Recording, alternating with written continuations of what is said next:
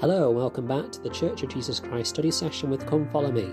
I'm your host, Matthew Roberts, and this is Series 2, Episode 176 of this daily podcast of the study of the materials of the Church of Jesus Christ and Latter day Saints. Uh, we are continuing with our Come Follow Me study this week. Uh, we are in June the 22nd to June the 28th, covering Alma chapters 17 to 22. I will make an instrument of thee. And we are now moving into the section covering Alma 17 to 18. I can help others prepare to receive the gospel. Now, there's a lot to cover here, and I want to try and get through the most of uh, Alma 17 in one session today. So let's get moving. In verse 13 it says, And it came to pass when they had arrived in the borders of the land of the Lamanites, they separated themselves and departed one from another, trusting in the Lord that they should meet again at the close of their harvest, for they supposed that the great that great was the work which they had undertaken. So we see the sons of Mosiah here separating as they journey into the land of the Lamanites, uh, and they split up. Elder Richard G. Scott said, quote, This life is an experience in profound trust. Trust in Jesus Christ. Trust in his teachings. Trust in our capacity as led by the Holy Spirit to obey those teachings for happiness now and for a purposeful, supremely happy eternal existence. To trust means to obey willingly without knowing the end from the beginning. To produce fruit, your trust in the Lord must be more powerful and enduring than your confidence in your own personal feelings and experience. Close quote. I found this, and at first it seemed, it just felt like, you know, a pretty standard quote, but actually, as I read it more deeply, it's brilliant because I love how Elder Scott spoke about how we can trust in our in our capacity as led by the Holy Ghost to obey those teachings. Are you ever like burdened with things that you just think I can't stop doing this, I can't stop doing this with my kids, or I can't stop doing this, um, you know, in the workplace, or I keep doing this. You know, there's things that we do each each day, almost every day, perhaps, that we just think, oh, I wish I'd stop doing that. Um, but we need to have more trust in the Lord that through the Holy Ghost we can have that capacity um, as as we are led, uh, and trust that um, that that that enduring power and confidence can come through Him. Um, and so that's what the, these missionaries used. In verse 18, Ammon blesses them. I'm not going to read the verse because we are already uh, cutting into our time very deeply here. Uh, we've only done one verse, uh, but there is a, a, quote by Monte S. Nyman about this blessing that Ammon pronounces upon the other sons of Mosiah. Um, and he says, quote, Today all missionaries are set apart and given in individual distinctive blessings. Most missionaries have also had patriarchal blessings, giving individual guidance and promises. These personal guidelines will bring success to each missionary. As we study the following chapters, we will see the effectiveness of each of these four requirements in the lives of those of the sons of Mosiah and those who went with them.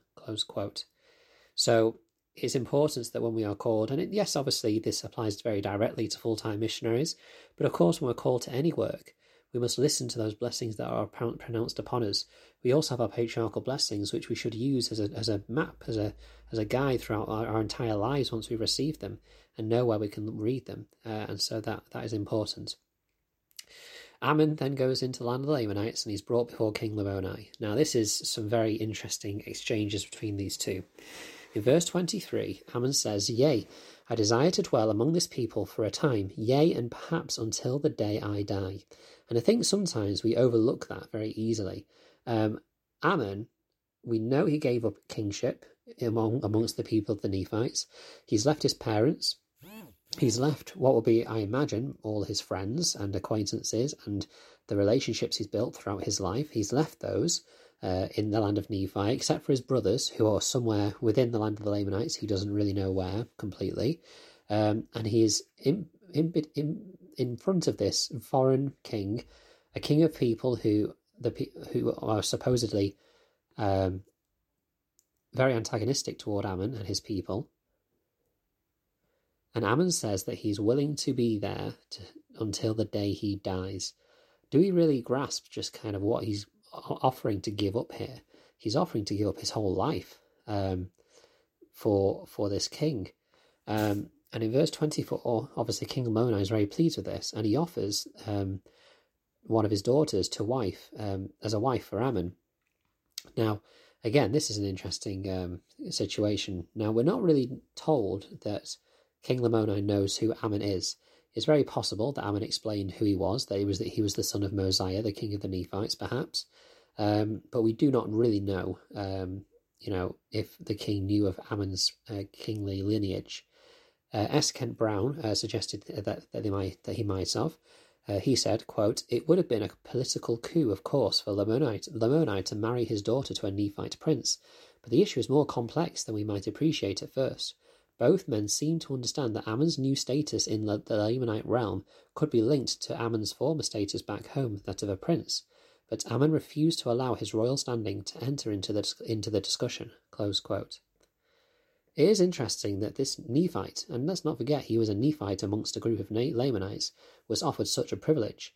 And perhaps it isn't just the fact that maybe King Lamoni knew of his um, status in the land where he came from, but also just the the, impre- the how impressed he was with Ammon's willingness to be with those people and and and well he he didn't know he wanted to serve at this point, but he was willing to give up his la- his old life to become in essence within the group of Lamanites and so perhaps this impressed him so much. And in verse 25, Ammon, Ammon denies this. He says, No, but I'll be thy servant. Therefore, Ammon became a servant to King Lamoni. Um, obviously, uh, we there is a very clear parallel here. We have a prince um, who came amongst a people uh, and offered to be a servant. And obviously, there's a very clear parallel to our Saviour again in this story. Um, Camille Fronk uh, said this quote, Ammon was presented gifts that would satisfy the carnal appetites. As Lamoni offered Ammon his daughter in marriage and a life of ease, so Satan made his tempting offer to turning stones to bread to the fasting Christ. Ammon could have ruled among the Lamanites, taking advantage of their ignorance when they taught him to be when they thought him to be a god. Similarly, Christ was presented with a chance to use his power to gain instant popularity and worldly glory. Finally, just as the king of the Lamanites promised Ammon worldly riches, so did Satan offer the wealth of all the earth if Christ would worship him.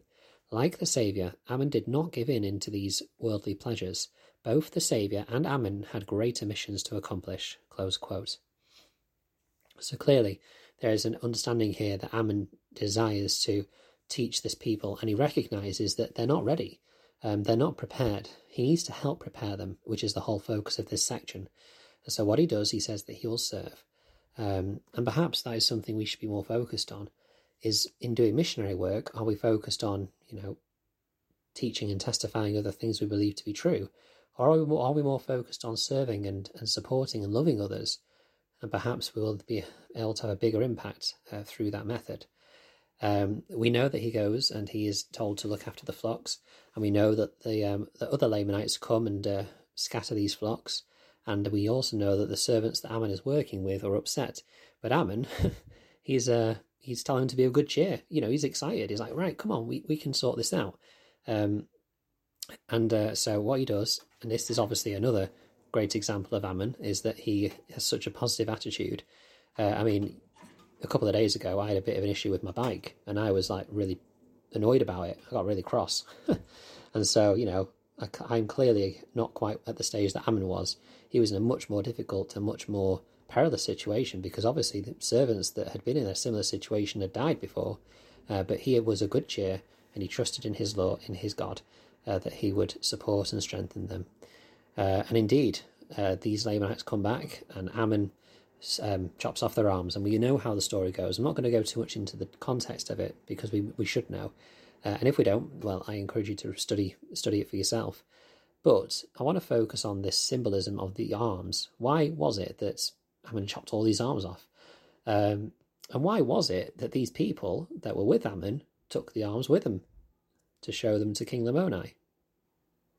Surely they didn't need to put that effort into taking a bunch of arms back to King Lamoni. He could just they could just tell him what happened uh, and there and there would have been more than two or three witnesses there, and so surely that they, their story would have stood firm.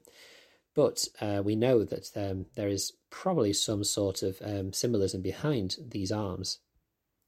It is first of all recorded uh, in certain um, cultures within the ancient Near East that uh, the chopping off or cutting off of the arms or other body parts of enemies and then uh, bringing them as trophies was certainly a practice uh, that happened in those times, and so uh, we, we have examples there of how that is uh, certainly not a far fetched um, experience to be happening here, that these arms would be dragged into King Lamoni.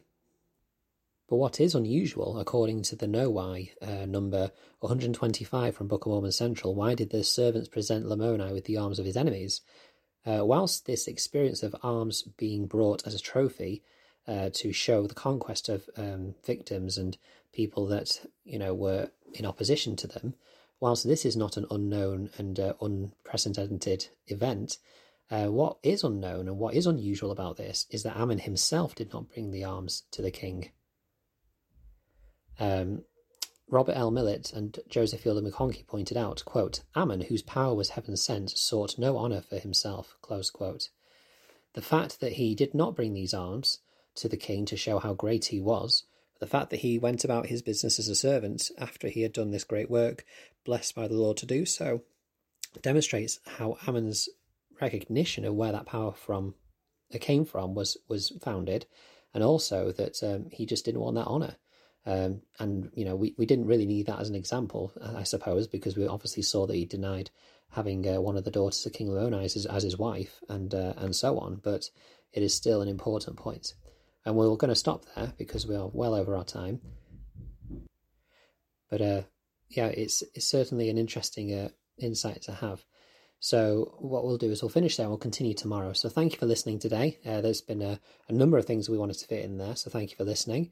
Please follow um, the Facebook group Church of Jesus Christ Study Session with Come Follow Me if you're interested in uh, sharing more content and uh, sharing some content yourself about what you've been studying. And you can also email ldsstudysession at gmail.com. It'd be great to hear from any listeners to share any feedback. Thank you for your time and, and until we meet again.